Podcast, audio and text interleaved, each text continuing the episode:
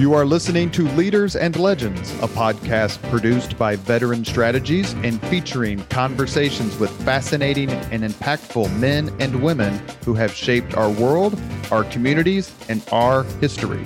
My name is Robert Vane, Principal of Veteran Strategies, and your host for our discussion.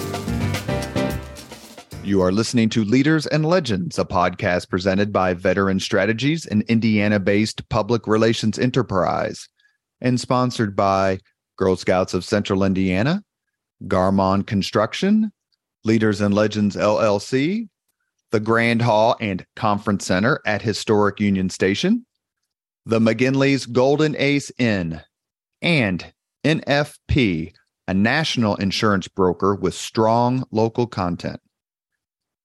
Our podcast is featured on the All Indiana Podcast Network in partnership with Wish TV you may find Leaders and Legends at allindianapodcastnetwork.com. Thinking of starting a podcast or need to host a public meeting? Let Leaders and Legends LLC be your partner as you look for new ways to communicate your message. Please contact Chris Spangle or me at leadersandlegends.net. And as always, all our podcast interviews are dedicated to the legacy and generosity of P.E. MacAllister. Howey Politics and State Affairs Pro offer insider election coverage, polling, and analysis in Indiana. Our nonpartisan news and legislative tools create a winning combination pro subscribers can't live without. For all the resources you need this election season and beyond, visit pro.stateaffairs.com slash IN. That's pro.stateaffairs.com slash IN. Thank you for joining us on the Leaders and Legends podcast. Our guests today are Dr. Owen Emmerson. He is a social and cultural historian, the author of three books, a contributor to a number of television documentaries. He also works as castle historian and assistant curator at the stunning Hever Castle in Kent, and that's England to all you Yanks. He is also the co founder and a primary contributor to Hever Castle's online subscription service inside Hever Castle. Our other guest is Kate McCaffrey. She is the assistant curator at Iver Castle. She completed her master's degree with distinction in medieval and early modern studies at the University of Kent. So there's two of us who can pay the bills with a master's degree in medieval history. Uh, they are active and they're delightful on social media, which is how I quote unquote met them.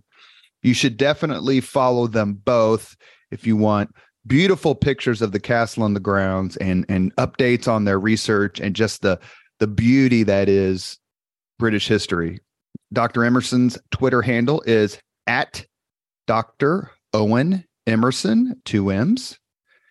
And Ms. McCaffrey's is at Kate with two E's. McCaffrey.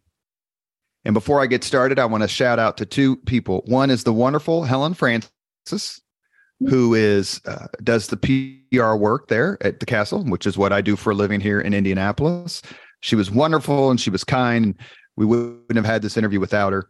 And second, I'm going to thank Dr. Suzannah Lipscomb because a year or two ago, I can't remember which, she answered my email from out of the blue to say, Hey, please come on my podcast.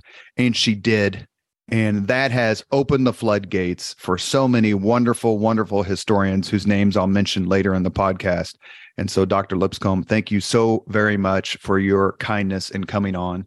And I must say hello to you both from Gareth Russell, I oh. just posted a podcast with him a couple of days ago regarding his book on the Titanic. He said you both are wonderful and to tell you hi. Oh, love that. We love Gareth. So hi back. So with, his, his books are amazing. I've read oh. three of them and they're just terrific. So let's start. It's it's April. We're not that far away. Um, Kate, we'll start with you. What are your hopes and expectations for the upcoming coronation of King Charles III? Oh, goodness. I am incredibly excited to witness it. Um, it's, I would say it's a once in a lifetime. I'm not sure if it will be actually for us, but it's a very, You're young. Special, very special experience. Obviously, we've not seen one in so many years um, after Queen Elizabeth II reigned for so long. Um, but but yeah, it's going to be an incredibly historic uh, occasion. So I we have it as a bank holiday here. Usually, I actually work bank holidays here at the castle, but we have it off. I have it off specifically so that we can watch it. Um, and yeah, I think it's just going to be a magnificent occasion. I'm excited to see the pomp and the ceremony and history, to see what they include, to see what they deliberately don't include in comparison to previous uh, coronations. I think uh, word on the grapevine is that Charles is adjusting certain things to maybe modernize it slightly. So be very interesting to see what he chooses to um, exclude in that vein. But, but it's certainly going to be a, a very historic occasion. And as historians, that's what we live and breathe. We're watching living and breathing history. So it's very, very exciting. And here in the states, you know, every four years, it's the same thing. Like you know, there's not much. There's not much um, mystery. Owen, go ahead. What are you looking for, and what do you hope to see, both as a Brit and as a historian?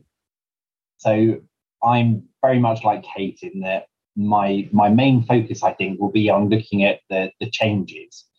Um, I think one of um, our monarchy's key to success is by suggesting that there is this enormous amount of continuity with the past. Whereas, in fact, actually, um, I would argue that that's slightly a myth and that monarchy has been continually evolving and shifting and changing. Uh, very subtly, often lagging perhaps with behind popular uh, opinion, um, but it is a, a, sort of a living and breathing institution, and it has shifted enormously over time. So, although there is this amazing sense of continuity with the coronation, um, there is also a huge amount of change. So, actually, if someone from 500 years ago were to attend Charles's coronation, I think they would um, understand the uh, all of the principles and all of the gestures, um, but it would seem quite foreign to them also. And I love that about um, history. I love studying uh, continuity and change. That's, that's, sort of the ingredients of what we uh, look out for, as it were. Do you believe this coronation will be more like William the Fourth as opposed to George the Fourth? Oh, that's a very good question. Um, I think it's probably going to be less stripped down than we have been led to believe it's going to be. Um, I mean, part of the pomp and ceremony of uh, coronations um, is, is necessarily quite expensive. So I should think it's going to be quite a costly affair. Mm. Uh, it probably quite won't be quite as ostentatious um, as uh, coronations of the past. Um, but I'm, I'm, I suppose I'm more fascinating in um, the, the shifting symbolisms um, and, and, what they what they mean, what they're trying to speak to in today's society. Um, so that that's going to be really fascinating to study. Actually, do you anticipate disruptions? I had a a fellow on named Christopher Anderson, and he wrote a biography of Charles III and he came on my podcast. I don't know if you know Christopher. He'll actually be over there doing commentary. I offered to do his dry cleaning or whatever it took to be over there, and I don't think he has the budget. But he, I'm going to hold the podcast with him until closer to the coronation. Do you think there's a chance to have some drama one way or the other? And how do you think the Brits will react to that? I think I think there'll definitely be drama involved. I think where the royal family go, drama tends to follow in some way, shape, or form. I think obviously the most topical drama will probably be around the attendance or the non-attendance of um, Harry and Meghan. Um, and I think it'll be interesting to see if they if they show up. And obviously they've been invited, um, and I think the media um, will certainly jump on that but I think there'll definitely be an element of drama and there'll, there'll be controversy as well. You know, that there always will be with things like this in terms of, again, I think, especially at the moment, how much money is being spent on the coronation, um, how popular it is. You know, there's always interesting debate about these kinds of big topics. But I think for the most part, the feeling in the country is one of excitement, just because we it's not been seen in, in so long for most of us. I think I think there will definitely be a um, probably a Republican presence. Mm-hmm. Um, that that has always been present in in uh, English society, and it will be a, a, an optimum um, opportunity to voice that opposition. So I, I, don't necessarily know if that will be a drama. However, I, I our, our press is quite good at spinning things, and so I very much expect that if there is any drama like Kate, it will be to to you know with regard to Harry and Meghan. Um, the leveler the levelers aren't still hanging around anywhere. it will, it's going to be really interesting because they do seem to be trying to avoid controversy at every opportunity. Mm. And so, for example, I, I, read recently that the Queen will not be holding the ivory rod um, that is normally held. Um, and of course, we know that she is going to be wearing Queen Mary's crown as opposed to having her own crown fashioned or indeed wearing the crown of um, the late um, Queen Elizabeth, Queen Mother. Um, so therefore, avoiding the, the famous Kohinoor diamond. Um, so they do appear to be trying to um, get some good PR going before before the fact. Helen Francis, they need you. Call them. Absolutely. Okay, Kate and Owen, I'll put you on the spot. That's what we do here in the States. If you were in charge, would you invite Harry and Meghan? Oh my word. Um, I think I would. I think it's the diplomatic thing to do. Um, I think it would probably cause more drama if they were not invited. I think it would give the press and a lot of other people the opportunity to really spin stories about mm. that. Um, I think it's quite clever in that it puts the ball in their court, uh, and then it's their decision whether or not they want to come. Um, so, so yeah, I think I think personally, I probably would. I don't know what you think. Uh, if I if I was in charge, I would invite them and crown them, and then cause a hell of a fuss. I love drama. Uh, yeah, there's no substitute for class. You invite yeah, them. Don't, and... don't put me in charge. Whatever you do. Are the uh, one more question on this topic before we get to? Are you guys either one of you working TV or radio or anything for it? I know Tracy Borman and several other historians are doing quite a bit. They are. No, thankfully, I have been um, uh, overlooked, uh, which is good because, oh my goodness, I don't think I could tell you half of things. I'd be really good at, at giving commentary of an early modern coronation. Yes, yeah. But things have changed quite, quite a bit. And no. I'm not very good at names with the current royal family either. No. So I think we're happy to be watching from the sofa. I think yeah. Tracy Borman is a machine. Oh she oh my god! And on the monarchy, she's just an expert on on all monarchs at this point. Yeah. So no, she's she's stellar. One more question on this before we move on is is is Kate Middleton, the Princess of Wales, is she as popular in Britain as she seems to be from across the pond?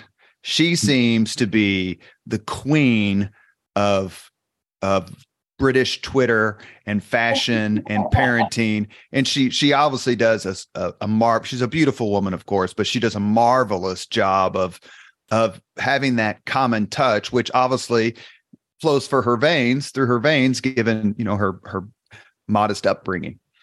Mm-hmm. Is she just that popular? I think it depends who you ask.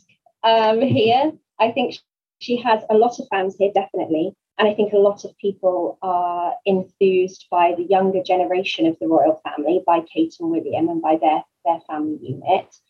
Um, but I still think, you know, there are those people here, as I'm sure in the US, who prefer Harry and Meghan to Kate and William and this kind of weird sort of divide that's been created. So I think it just depends who you ask, but, but she is, I think people like to think of her as a sort of people's princess, really. And I think there's a lot of Diana imagery that's often used mm. um, when looking at Kate in current kind of society. Yeah, it's really strange. Um, one, I completely agree with what Kate says. I think there is this um, almost encouraged false dichotomy between, um, you know, being pro Kate or pro pro Meghan, mm. which isn't particularly helpful to either of them, I don't think. But Kate's actually had quite a, quite a difficult time with the the press. Um, quite often she is called bland and you know unimaginative and um, and I think actually that's probably helped to um, sort of consolidate some some support for her because the general public tend in England and the, the wider United Kingdom to like an like an underdog, um, and particularly when the, the press can be vicious and show their teeth. Um, I think it can, yeah, sort of consolidate some some support uh, amongst people that wouldn't naturally be supportive. I think so.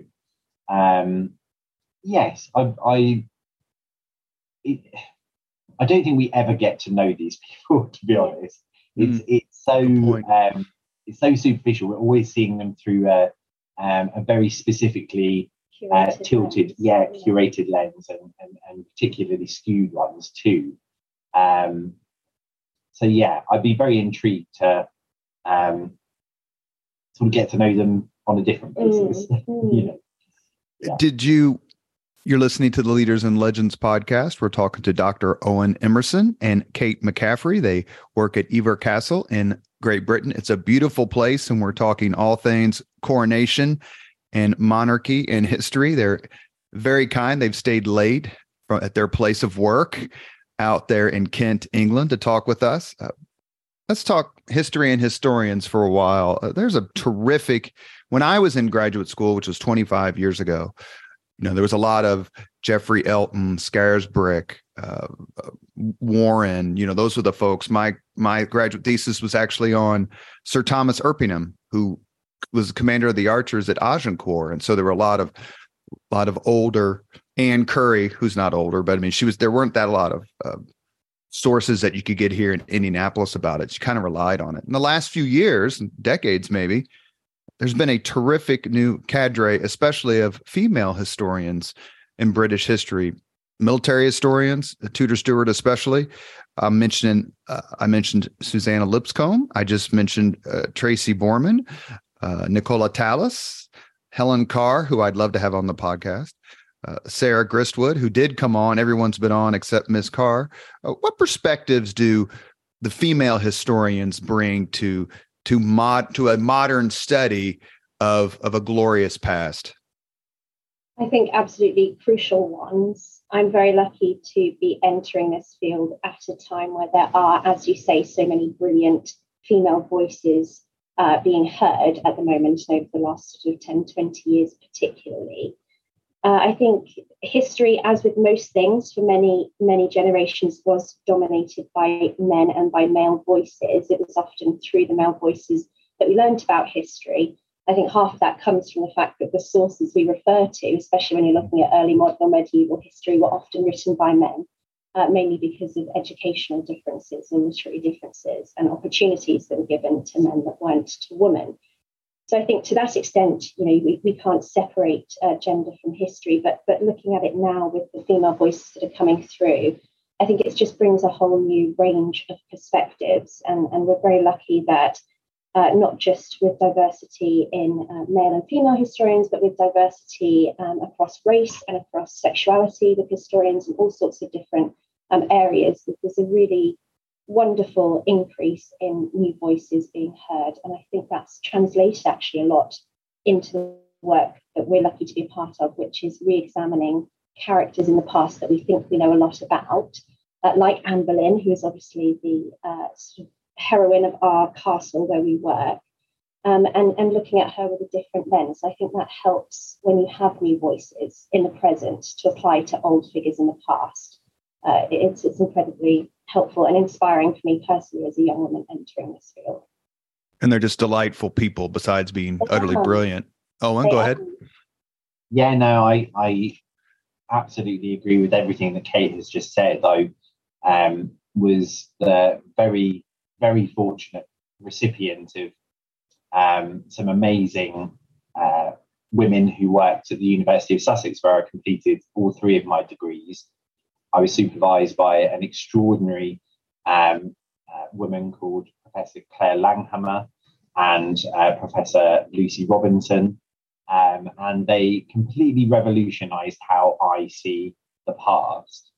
Um, I think one of the ways in which you know you can get that sort of grounding that's necessary to to get a different perspective is just by understanding that women's lives were often chronicled by men, they were then archived by men, they were summarized by men, and actually, um, it, it, gives you far more of an impetus to go back to original sources and to try and fill the, the gaps in um, in a way that you know traditional narratives just didn't even think to consider. I mean, if, if for example, if we look at just the the, the collective works um, that focus on the six wives of Henry VIII, we only ever see the wives through the economy of being married to Henry. Actually, historians over the last 20, 30, 40 years, chiefly women, have been liberating these women from uh, only being uh, bound by um, their collective husband um, mm. and actually thinking about who they were as people, uh, what they brought to the table, what kind of agency they uh, enacted, and what kind of change uh, came about because of their efforts. And it's a really, really exciting time because we're often being told that there's nothing new to focus on, particularly with Anne Boleyn, because she is such a sort of redolent um, and often uh, explored character. But actually, I think we're just getting to the tip of the iceberg with these women. Um, and I'm thoroughly enthused to be working amongst some of the most uh, talented women uh, and scholars I've you know ever known. I get beat up by some of my friends because I don't read fiction. and I always say if I want murder, sex, romance, betrayal, I just read about the Tudors. now, I'm sure I am missing some things, but in your research, if you could solve any mystery in British history, which one would you solve? I don't know why, and this is a controversial one, but why my mind immediately goes to the princes in the tower. in the tower. and I know there are lots of uh, you know really loud voices in that um, field and, and and lots of loud opinions in that. But I think it really is one of the greatest mysteries because I don't know if we'll ever find the answer. Um, and I love the ideas you know, that have been floated about maybe one of them escaping and coming back. And we have those impersonators in Henry VII's reign, like, like in Warbeck and mm. Lambert Simnel, and if they were one. Um, and I think probably the, the most obvious answer is maybe just staring us in the face that, that you know that we'll never find them and that they did die in the tower. But it's it's a brilliant mystery in that I think it has all of those elements of, of a drama today and of a murder mystery today um, from the even just the evil uncle who's involved, quote unquote evil uncle, by the way. Yes, um, I, I don't know if the Richard III Society listens to my podcast, so I don't want to get angry letters. But there were two bodies that were found in the tower. My understanding is, and I I think that maybe uh, Dr. Tallis and I discussed this, or maybe we all did, is that Queen Elizabeth has refused to have any examination Mm-hmm. But King Charles III is said to be open to it. Do you think that he will do so? What do you hope to discover? Okay, if there is this forensic examination. Well, I think it's it's a really interesting idea, especially coming off the back of the recent research done by members of, of um, the Richard III Society, Philippa Langley in particular, and obviously the team of archaeologists who worked alongside them, but those who recovered Richard III's body from the car park in Leicester, which is just a marvellous story. Um, but that I think sets a, a, really interesting precedent, obviously, of um, you know uncovering these bodies and, and, kind of finding out more information from them. But I would be very surprised if Charles uh, did uncover these bodies and do testing on them. Um, I think it it opens up a can of worms, uh, you know, legally and um, ethically uh, and, and to be honest, I don't know if it would give us a, a satisfying conclusion. I think there would still be many questions on if those two bodies are indeed the two princes. It still doesn't necessarily answer who is responsible for their murder, and there's still so many questions around that. So I would, I'd be intrigued, but I would be very surprised if anything happened with it. Oh, and what mystery would you solve that's not the princes in the tower? uh, see, I've never really been that interested in mysteries. Weirdo. I know, I know. Uh, I, I should rephrase that. Never really been um, interested in sort of like the classic mysteries. Um, I do like a good like mystery novel, um, and I love a murder mystery. Um, but in terms of, I mean, I've never really fixated. I, th- I think my the mysteries that I'm interested in are absences from the historical record rather than sort of um, you know who done it. Um, so one of the biggest mysteries for me is that why what, what was in Anne Boleyn's letters to Henry VIII. That's one of my enduring fascinations. Um, because we did she sleep with her brother? oh no, I, d- I definitely don't think she's with her no, brother. No, no, no. Um, um, so yeah, that it, it's things like what what was said in in that room at that time. For example, we know that um, Anne agreed perhaps to an annulment of her marriage before she was executed. What was said to her to convince her of that, and did she agree on? You know, it, there are little, um, which you know, gaps that need gaps filling. that need filling that fascinate me. I find those like enduring mysteries rather than um, you know, who who killed who. Yeah. Has anyone figured out Stonehenge yet? See, that's another good one. Yeah, yeah. They're the real ancient mysteries. Yes. There's yeah. so many. There's so many to to look at. I think that's part of the fascination of modern audiences today with history and with all different eras, but particularly I think there's so much interest popularly today around the Tudor era, just because as you said, it's got all the drama of a modern soap opera. Yeah. Like what more do you need? I can't I can't think of it. Uh, so Owen, who killed the the princes in the tower? Oh, Figure this out. Richard III, definitely. They're going to come. No, not definitely, not definitely. But I, I read, you know, it's Occam's razor, isn't it? I think um, I'm often asked by people who don't think it's him. You know, what what precedent is there for him doing something that you know awful? Um, and I think usurping the throne, taking it away from, you know, two young children, sort of is in that vein. You know, he, I don't think he thought much of taking the crown away from them. Um, and yeah, I, I, I would be surprised if it wasn't. Kate, are you on Team Owen? I think there's a lot of nuance there. I'm going to try and give a diplomatic answer. Um, no, I think to be honest, as with most mysteries in history, the answer is often staring you in the face. I think that's probably the case with this as well, in that Richard is the most likely culprit. I think I like the theories about the other people involved, um, but I don't know really what what they have backing them in terms of historical evidence. I think that Richard is the most likely, um, but I enjoy the discussion around it definitely. Yeah, they have uh, the Tudor period started in 1485 after the Battle of Bosworth, which I hope to go see sometime soon. Uh, Bosworth is both a seminal and a watershed battle in English history, but is it bigger than that? What did Bosworth and the Tudors bring to England that didn't exist before their dynasty? That's a very interesting question.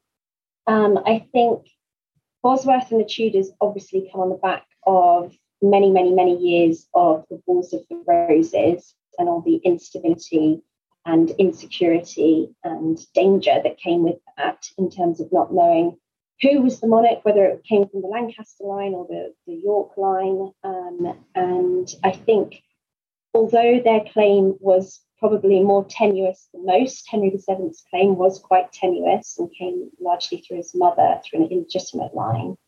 Um, he, I think, did manage to bring a certain amount of stability after a very long period of turmoil, particularly through his marriage, obviously, to Elizabeth of York and kind of uniting the two warring houses.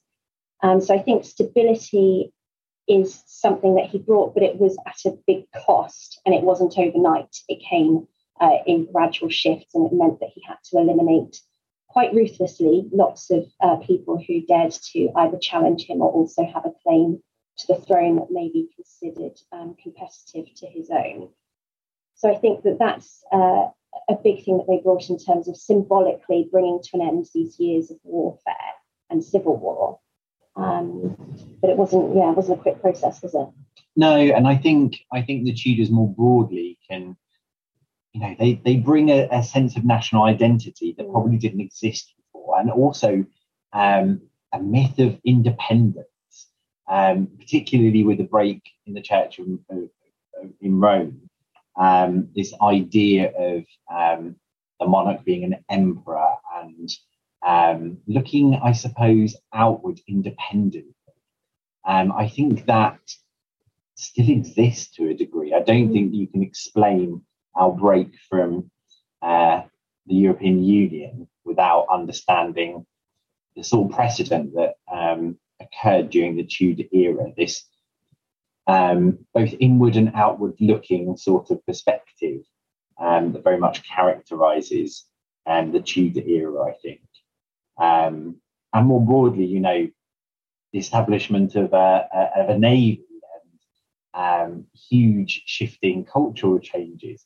This is the first era in which we know what people looked like because they uh, had a sense of realism about their, their approach to art that perhaps didn't exist in earlier generations. I think, yeah, there, there is a sense of closeness to this era. Um, and I, I don't think it's any sort of surprise that they are an enduring part of our cultural and educational environment today. Um, they are they are well up there on the syllabus, aren't they? And, and, on the entertainment. And I think they they sort of coincide with and also spur on those kind of huge cultural movements that were happening in Europe at the time, like the Renaissance. You know, the advent of the printing press in the West kind of coincides with their um, coming to power. So there's all these these huge transitional shifts that are happening at the same time as their uh, dynasty, which they help to to further on, but also um, which which help them to further on it. It's a yeah. brilliant kind of coinciding. So so it's a key, you know, 100, 200 years of change um, with or without them. You are listening to Leaders and Legends, a podcast presented by Veteran Strategies, an Indiana based public relations enterprise, and sponsored by Garmong Construction, Leaders and Legends LLC, the Grand Hall and Conference Center at Historic Union Station, the McGinley's Golden Ace Inn, and NFP, a national insurance broker with strong local content. We are just talking history with Owen Emmerson and Kate McCaffrey of Hever Castle. Is there a particular American leader or legend you admire most, Kate? Oh goodness, to put me on the spot. Um, I've studied. I studied a lot of um, the American civil rights movement during school, and I think someone who stands out as an obvious is Martin Luther King Jr. Um, you know, his speeches and his oration and his words, I think, are some of the most powerful in the 20th century. Um, I was also really interested, coinciding with that, in Robert Kennedy and Bobby Kennedy, um, and again, his power of words uh, and, and the, the phrases that he used to inspire these kinds of huge cultural shifts and movements. So, in terms of, yeah, a recent kind of American figure, I think they're the two that I'd go back to. And I think the power of words is something that I'm always drawn to in history, be that from 800, 500, 100 years ago, um, the, the, power of words to change things and to move people across time, um, and that kind of enduring movement as well. To hear words now that were spoken 50 years ago, 100 years ago, or longer, and to still feel moved by them today, I think is something really incredibly powerful. And I feel that certainly when I look at, at words from, from people like Martin Luther King and Robert Kennedy. Owen? I'm going to go for like a curveball um, and it's someone that I talk fairly regularly to with Gareth Russell. Mm-hmm. And um, I'm going to say Margaret Brown, who is better known as the, the famous Molly Brown, who um, was a passenger on the Titanic and who was rather impressive on the night of the sinking, I think. And there's been a huge mythology built up around her um, over the centuries. I mean, she's starred in her own musical and um, has had whole books written about her and plays. and she's featured in many, many films. Um, I, I find her absolutely fascinating, and I I really I really love looking at um, what people do in in times of peril, how they react, and what kind of um, legacy they live behind, leave behind. Um, and I think she's got quite an impressive one. And why is she for the for the audience of leaders and legends? Why is she known as the unsinkable? uh, so she's known as the unsinkable Molly Brown because she essentially refused to um, do what she was told in the lifeboat. Essentially, um, she um, was very keen to return uh, and pick up um, those who were very tragically flailing in the icy cold waters of the Atlantic. And um, she overrode, I think it was Hichens, who was in command of her lifeboat. Um, and she also mustered um, the women to row uh, alongside her. And I think she took the tiller at one point as well.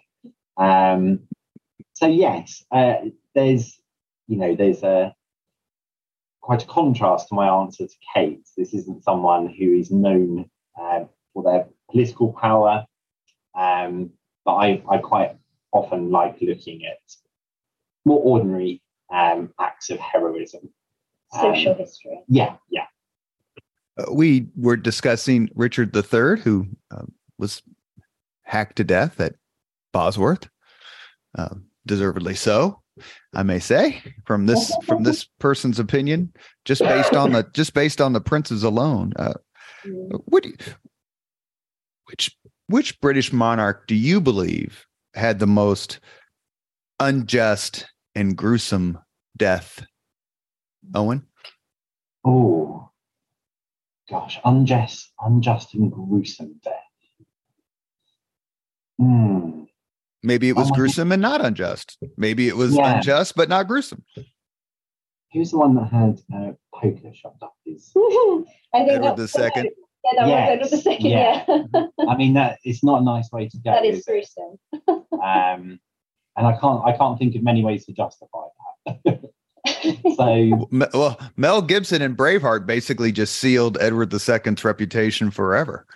Yes, yeah. yes, no, definitely so. That's a good one. I think yeah. sorry, we're, we're hilariously and, and, awfully really inventive, I think, with our methods of torture. The Brits have been in the past yeah. and the English have been in the past. I mean, he's not a monarch, he was never a monarch, but one that always sticks in my mind as well is George Duke of Clarence, was oh, the yes. brother of Richard. The Malmsey wine? Yes, drowning in, himself in a, in a barrel of Malmsey wine, which again is such a just a bit of an iconic story, really gruesome, but but what a way to go! I think some people might think. Um, it's just fabulous tales like that. You may have been drunk before you were drowned. exactly. Yes.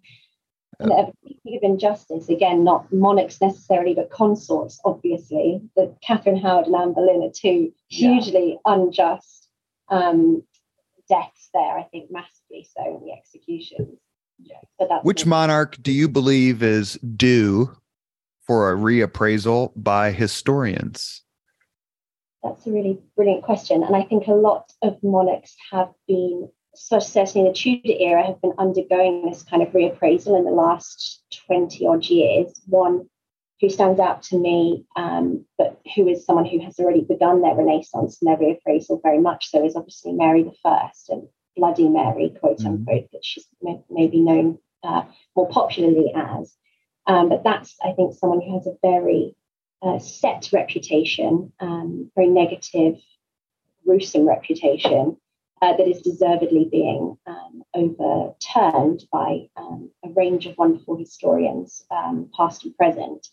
And I think that's that's one that stands out to me from the Tudor era. But I think the Stuarts deserve a bit yeah, more stole, attention.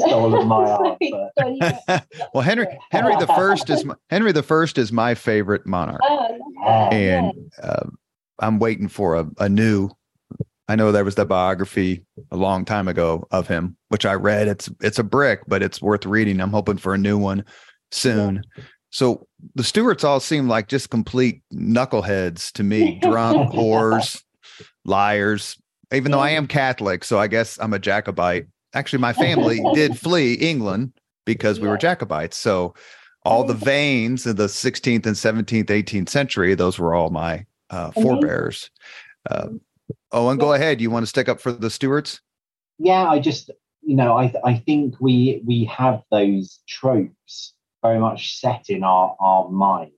I think particularly here in the UK, we've had um, sort of an a, overload. I would I would guess by the time you get to adulthood of different interpretations and nuanced interpretations of who the Tudors were and what they did and um, their legacy. Whereas I think with the Stuarts, you have a much more cursory understanding of their um, significance to to the historical debate.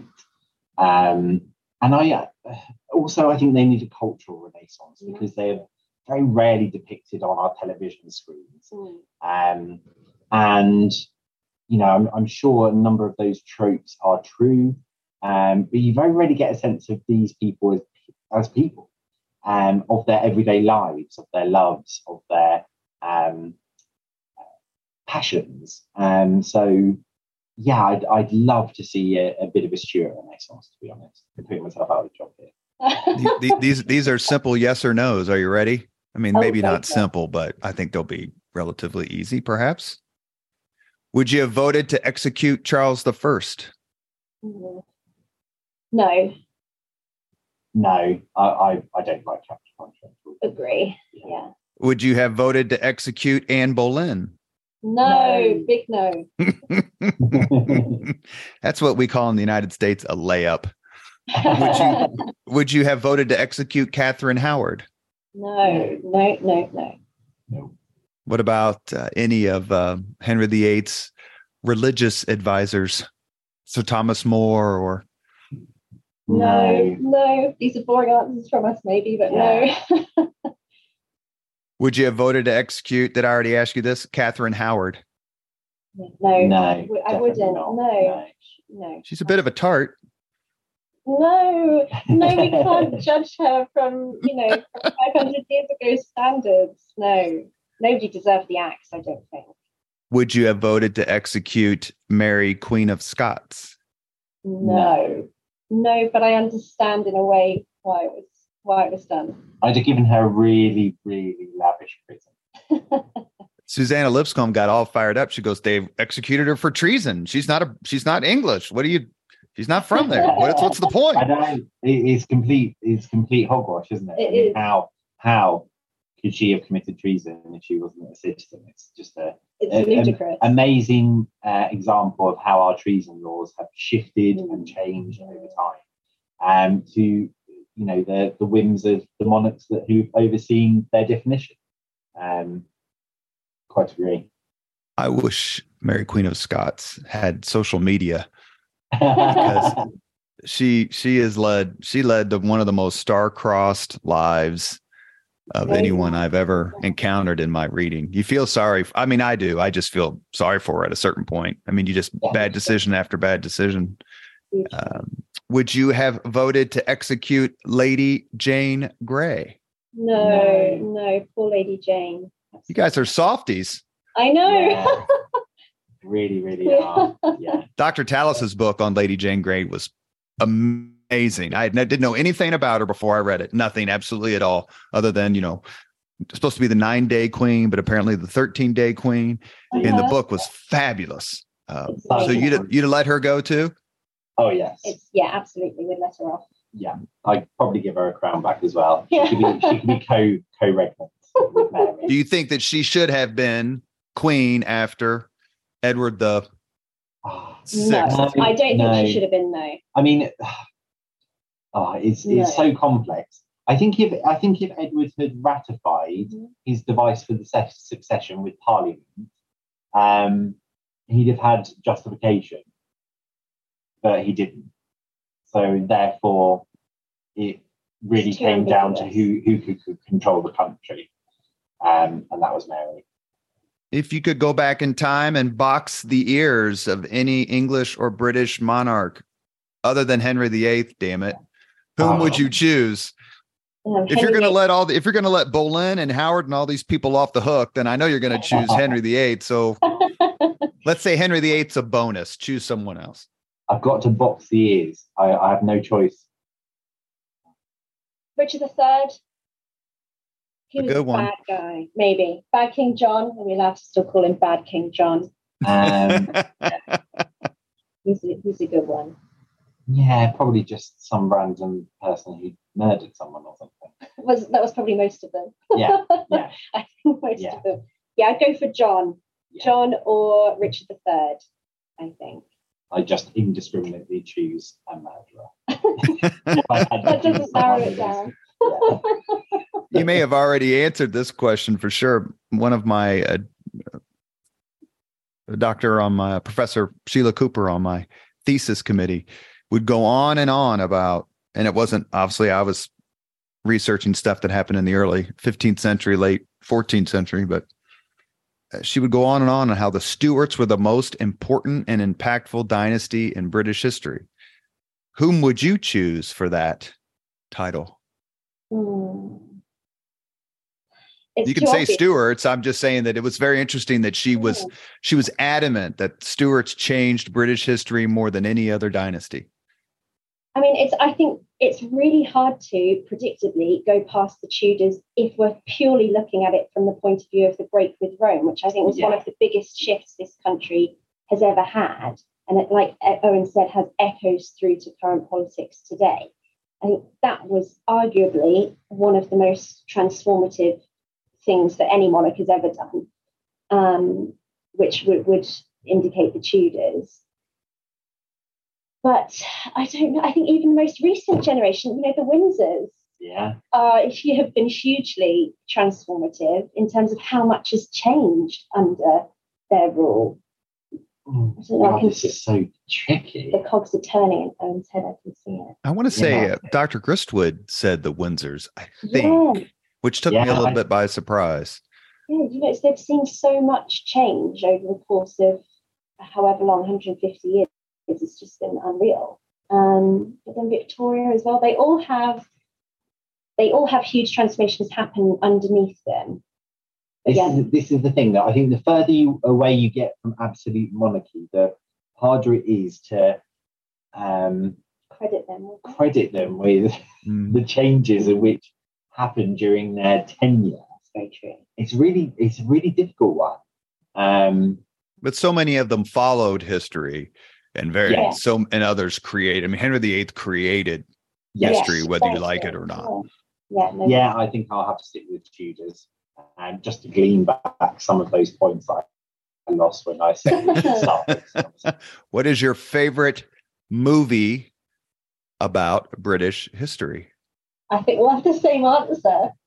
No, it's on the it's on the screen in the background. Yeah, it's probably it is probably Anne of the Thousand Days. I love it so much. I've not seen it, but it's on my it's on my list to see. Oh Uh, I haven't seen it, but I want to see it. I actually did a podcast with a lady named Kate Andersen Brower, and she just wrote a brand new biography of Elizabeth Taylor. She's the Oh. daughter of Christopher Andersen, who I mentioned a few minutes ago, Okay. and the, her biography Elizabeth Taylor is magnificent. And so it made Wow. me think about wanting to um, watch that movie. Kate, you Oh. choosing the same one? I think I think I'd have to. It's it's the film that I know made both Owen and I fall in love with this time period and fall in love with Anne, and probably is a large part of why we both work where we work today. So Yeah. I think it'd be rude to not choose it. It's a really problematic movie. Yes. It, you know, Is it? Let me ask you a question because this. I'm going to ask you. I was going to ask you it in a few minutes, but you just said that, so I'm going to ask it now, if that's okay. How do you? And I've asked um, Tracy and and and um, Sarah and Suzanne and Gareth, everybody, uh, Nicola. Uh, how do you, as historians, watch movies without just beating your head against the wall? Some, a friend of mine said, "Man, I'd like to watch Braveheart with you," and I laughed, and I go, "No, you wouldn't." I'm like, well, why not? I'm like, because that movie is so off. It's way, way. It's amazingly entertaining, but as history, it's basically a F.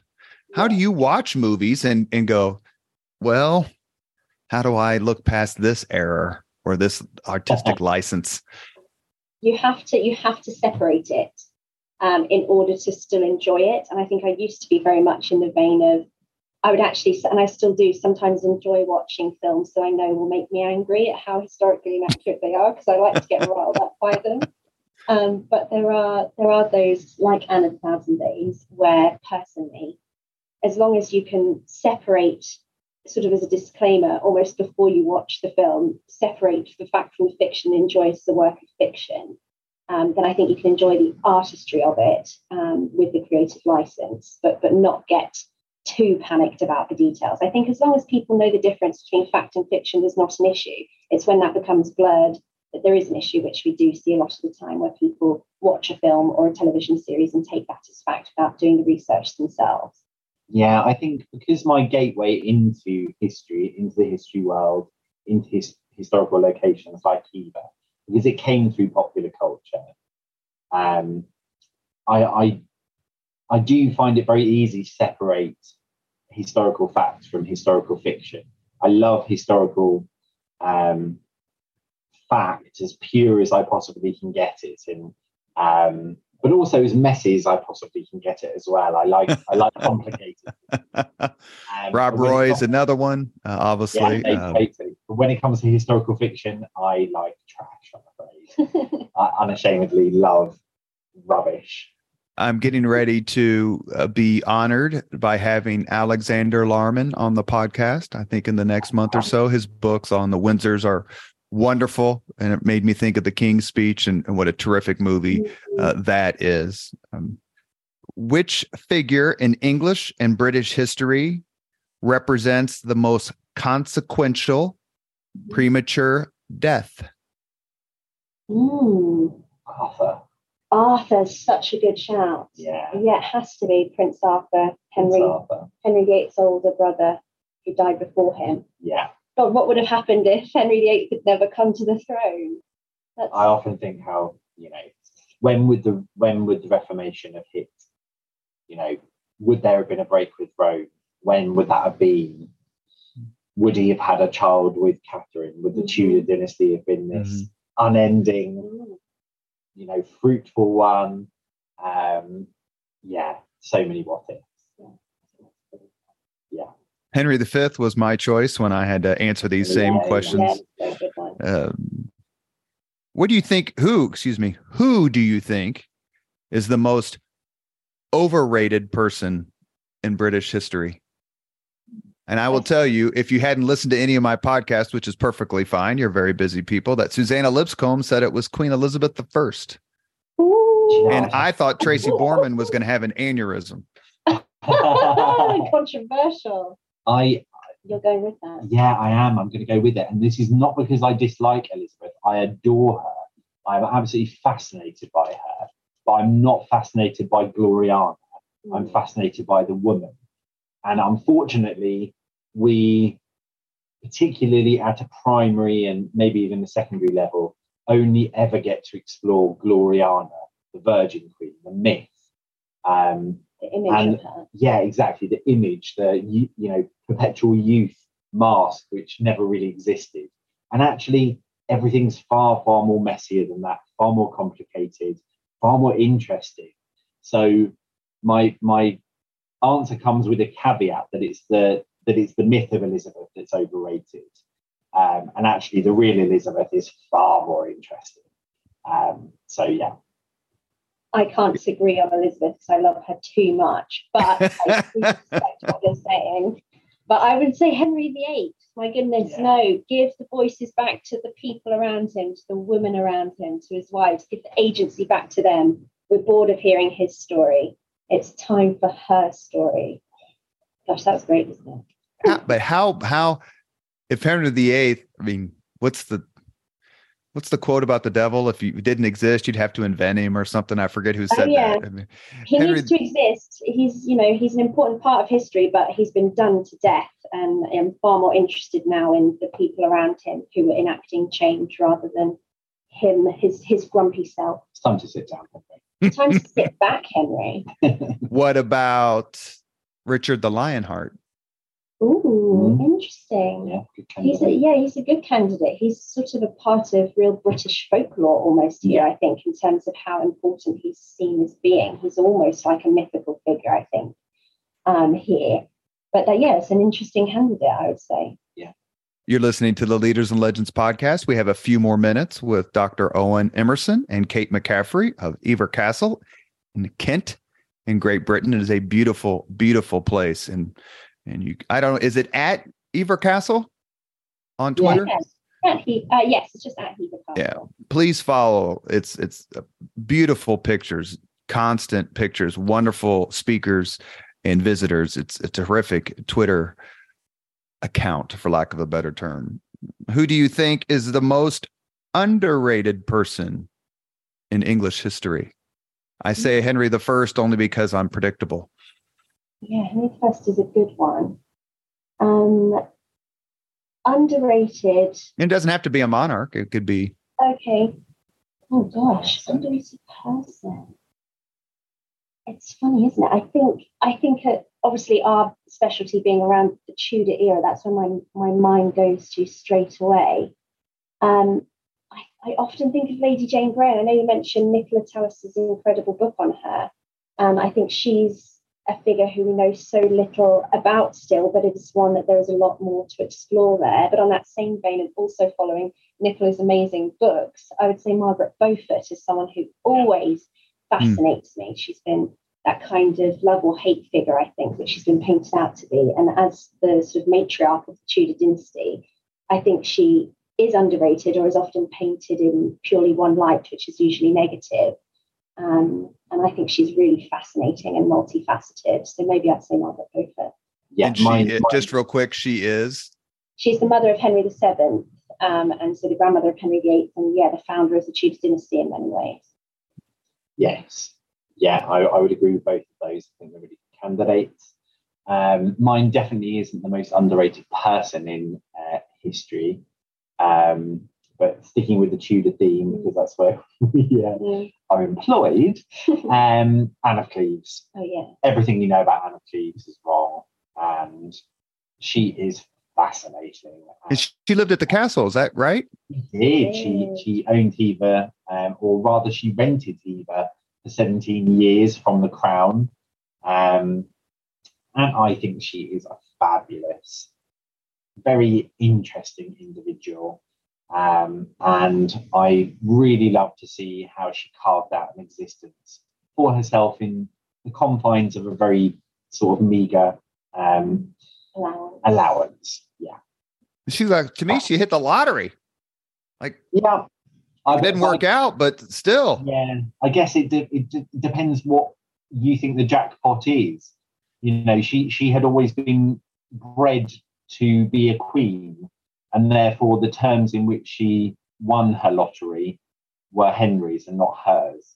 Mm. So, you know, and all of the largesse that she got from Henry were contingent on her not returning to her homeland and never marrying again. So I don't think she was necessarily able to fulfill, fulfill any of her family or her ambitions. Um, but she did the best by the, the lot that she was given. You wonder what she actually looked like? yeah, I, I, I, think she was fairly good looking. Um, certainly, those around her thought she was. And again, this is why I say a lot of what we know about Anne of Cleves is just rubbish. Um, and why know, do you think Henry VIII was so repelled? Um, I if that's the right term. Yeah, no, it is. Uh, I think she didn't know who he was when he walked in in disguise at Rochester during their first meeting.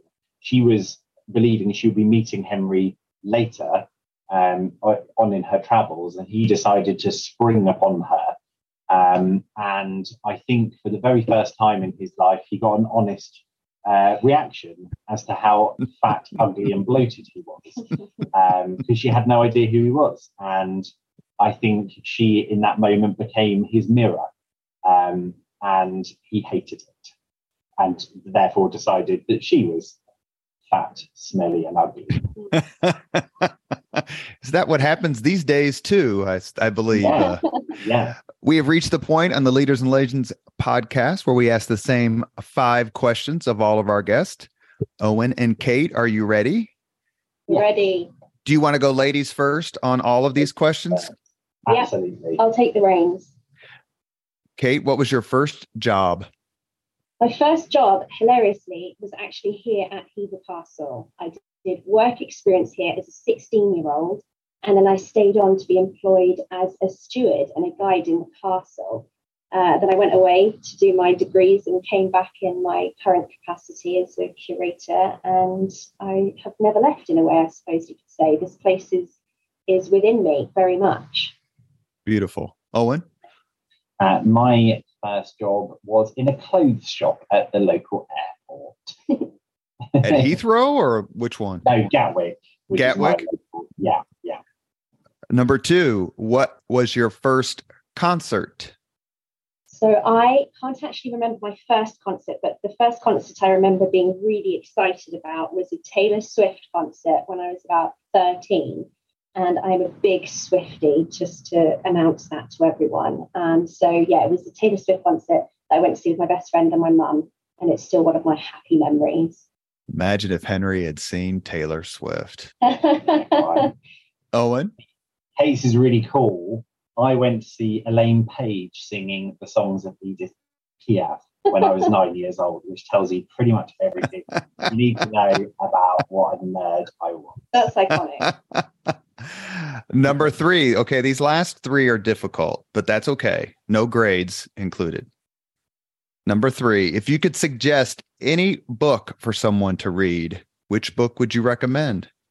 Now, this is a really difficult one, but I'm going to go with um, a book that was edited by Professor Suzannah Lipscomb, who you've mentioned, and also Helen Carr, who you've also mentioned, which is called What is History Now?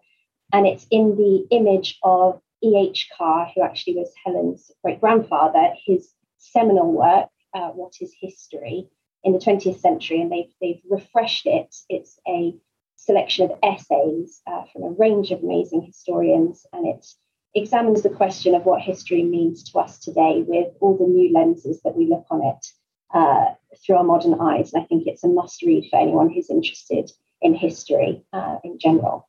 I would love to have Professor Carr on the podcast, Mhm. especially because I don't obviously I don't know her. I think I've reached out to her once and maybe didn't get a response, but that's okay. But that was before uh, Dr. Lipscomb came on because her book on John of Gaunt Yeah, would ha- would have uh, references to my thesis subject, Sir Thomas Erpingham, because he was indentured to Gaunt in 1380.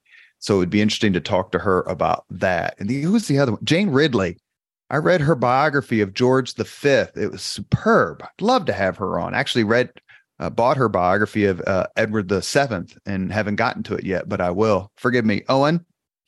And mine's Which book? be, uh, The Life and Death of Anne Boleyn by Eric Ives. Uh, it's widely um, seen as sort of the canonical book on Anne Boleyn.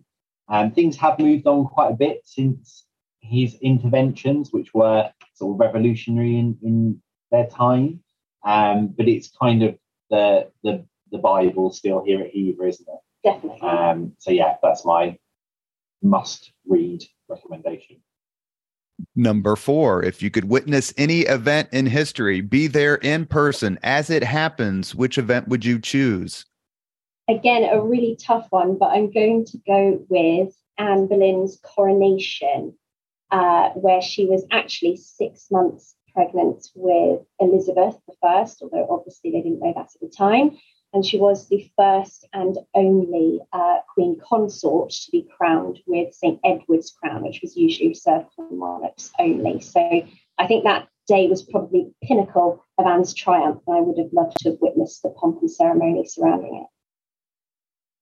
That's a good one. I would come to Hever Castle for Christmas 1526. Um, all the Boleyns were here. It's widely understood as the time in which Anne decided to do the unthinkable and say yes to Henry VIII. And I just want to know what all those conversations were like here. I'd love to be a fly on the wall, even better, a guest at the table. Um, and I just love to know what was being said. And Yes to sex or yes to marriage? Yes, to Marriage. marriage, definitely not sex. She- she, Made him wait. yeah, she made it right. Definitely. Poor Henry.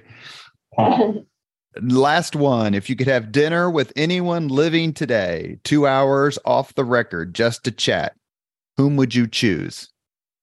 So I'm going to go with a really left field answer here, but I'm a huge fan of Liverpool Football Club.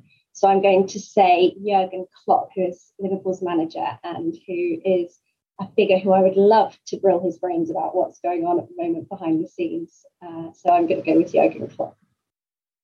Amazing. I would go for Rufus Wainwright, who's one of my favourite singer-songwriter writers and opera writers and all-round genius. If you could have dinner with Kate or Meghan, whom would you choose? oh, Meghan. I think Meghan would be more fun. Definitely. Get all the tea. all the gossip. Kate would be really like sensible and reserved. She would. She wouldn't give anything away, but Meghan no. would spill the secrets. Oh yeah.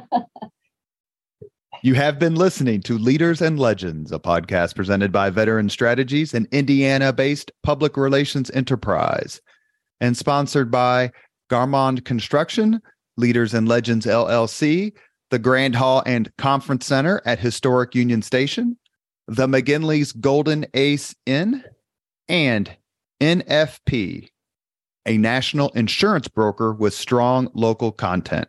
Our guests have been Dr. Owen Emmerson and Kate McCaffrey. They work and run and are the stewards of the beautiful Hever Castle. Thank you so much for your time. I know you stayed late over there in England. I love the conversation. You were delightful. I'm very grateful.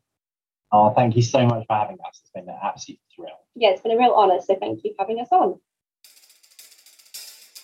Thank you very much for listening to Leaders and Legends, brought to you by Veteran Strategies Incorporated.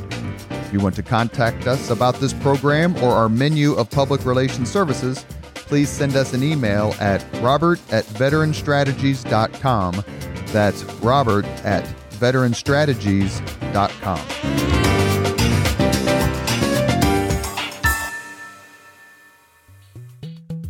This podcast was produced and edited by Chris Spangle and Leaders and Legends LLC. If you're interested in starting a podcast or taking yours to the next level, please contact us at leadersandlegends.net.